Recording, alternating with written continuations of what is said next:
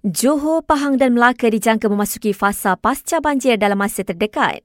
Sehubungan dengan itu, NADMA mengalu-alukan kerjasama pelbagai pihak termasuk NGO bagi memastikan kerja-kerja bantuan pasca banjir berjalan lancar.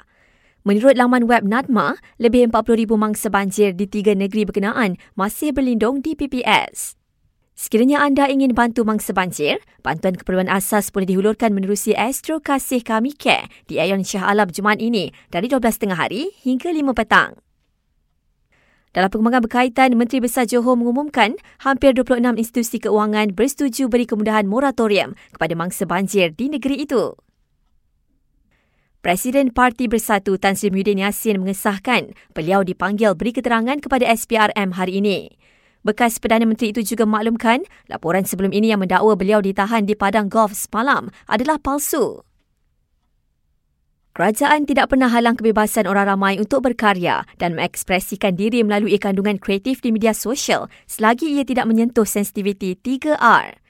Jelas Kementerian Komunikasi dan Digital, 3R yang dimaksudkan adalah race, bangsa, religion, agama dan royalty, raja.